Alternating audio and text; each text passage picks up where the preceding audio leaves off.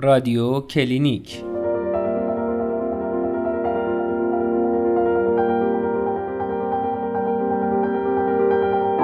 امیر قنبری روانشناس بالینی. این قسمت قهر طولانی. سلام دیگه به دوستان رادیو کلینیک. می‌خوام قبل از شروع توضیحاتم درباره مشکلات یکی دیگه از اعضای کانال یک معذرت خواهی بکنم از اون دسته از عزیزانی که مشکلاتشون رو برای ما میفرستن و من در پاسخگویی تاخیر دارم و این تاخیرها گاهی به خاطر مشغله های زیادی است که فرصت هماهنگ کردن و وقت گذاری برای پاسخ سریع رو ایجاد نمی‌کنه و مانع میشه از اینکه من بتونم سریع پاسخ شما دوستان عزیز رو بدم.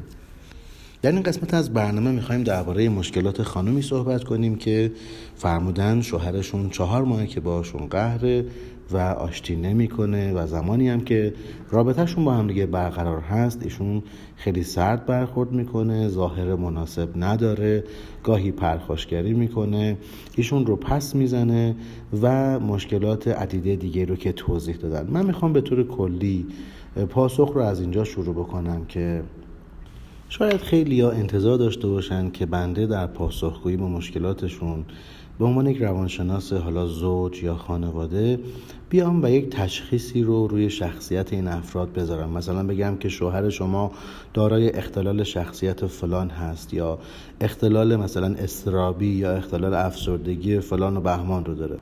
ولی من فکر می‌کنم در چنین مواقعی تشخیص گذاشتن روی شخصیت افراد یا زن یا شوهر مطمئنا هیچ کمکی به اینکه رابطه اونا بهتر شه یا مشکلاتشون حل بشه نمی‌کنه.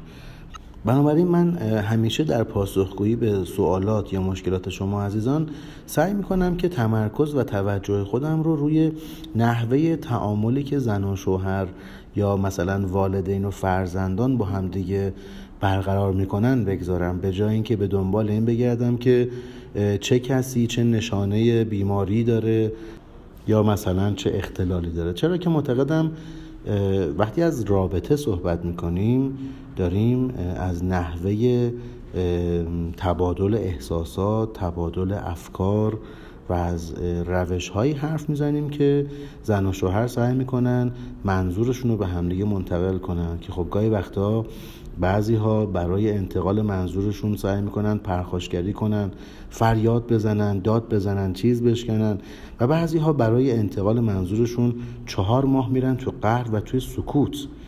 و ما به جای اینکه بیایم روی این افراد تشخیص اختلالات روانی یا هر چیز دیگه بذاریم سعی می‌کنیم رابطه رو کالبد چکافی کنیم. ببینیم که کجای رابطه اشکال داره.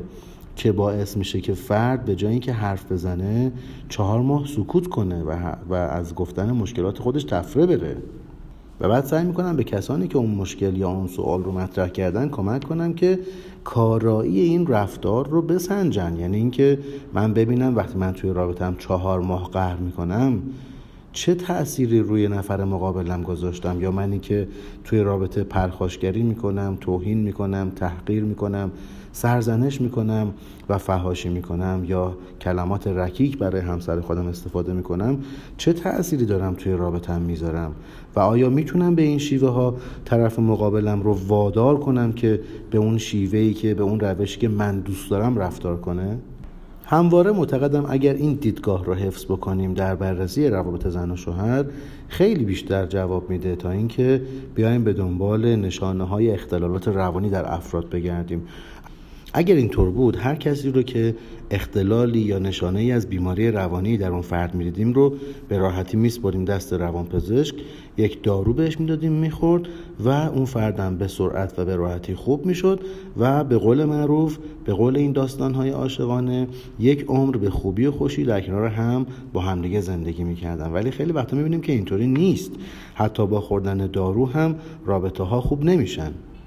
حالا اگر بخوام در پاسخ به این خانم که این مشکل رو مطرح کردن نکاتی رو توضیح بدم یا راهنمایی های مختصر مفید رو انجام بدم وقتی که شما میفرمایید که همه تلاشتون رو کردین برای اینکه از زیر زبون شوهرتون بکشین بیرون که چرا قهر می‌کنه چرا حرف نمی‌زنه چرا از دیدن شما تفره میره چرا از پیغام دادن از اینکه شما باش تماس بگیرید تفره میره. شما رو من می‌کنه از اینکه باش ارتباط برقرار نکنید. خب بدون تردید یه مشکل خیلی خیلی جدی وجود داره و شما میگین که همه تلاشتون رو کردین ولی پاسخی نگرفتید و ایشون با شما همکاری نمی‌کنه. مطمئنا شما نیازمند کمک دیگران هستید. در وهله اول من توصیم به شما این هستش که با کمک خانواده خودتون بزرگان خودتون از جمله پدرتون که قبلا هم به شما پیشنهاد کرده که یک تصمیمی واسه این ازدواج و این رابطه بگیرید بهتر است که به سراغ ایشون برن به سراغ خانواده ایشون برن. و تا قبل از انجام مراسم عروسی که فرمودین الان در محله عقد هستین با هم دیگه بهتر است که چاره ای پیدا کنیم برای اینکه ببینین آیا این آقا همچنان تمایل داره که این ازدواج اتفاق بیفته و یا اینکه نه پشیمون شده و حالا افسرده شده تو خودش رفته نمی‌دونه به چه زبونی بگه. ما نمی‌دونیم. قبل از اینکه بررسی بشه نباید هیچ پیشورزی رو داد نباید هیچ پیش داوری کرد و لازمش این استش که به کمک بزرگانتون یک قدمی بردارین و برین ببینین که چه مشکلی وجود داره چه مسائلی در این آقا وجود داره در مورد شرایطش چه مسائلی وجود داره چه اتفاقی افتاده که نسبت به این رابطه داره اجتنابی رفتار می‌کنه. وقتی که ما راجع به رابطه اجتنابی رفتار می‌کنیم از برقراری رابطه پرهیز می‌کنیم. وقتی هم که از برقراری رابطه پرهیز می‌کنیم داریم ازدواج رو به سمت جدایی و دلسردی و خوشکندن صمیمیت پیش می‌بریم. و من مطمئنم که هیچ کس ازدواج نمی‌کنه برای اینکه رابطه خودش رو به این سمت و سو هدایت کنه. پس من بازم تکرار و تاکید می‌کنم که خوب هستش که با کمک بزرگان یک اقدامی و یک قدمی گذاشته بشه تا به سمت اینکه انشالله راه حلی برای مسائل پیدا کنید خودتون.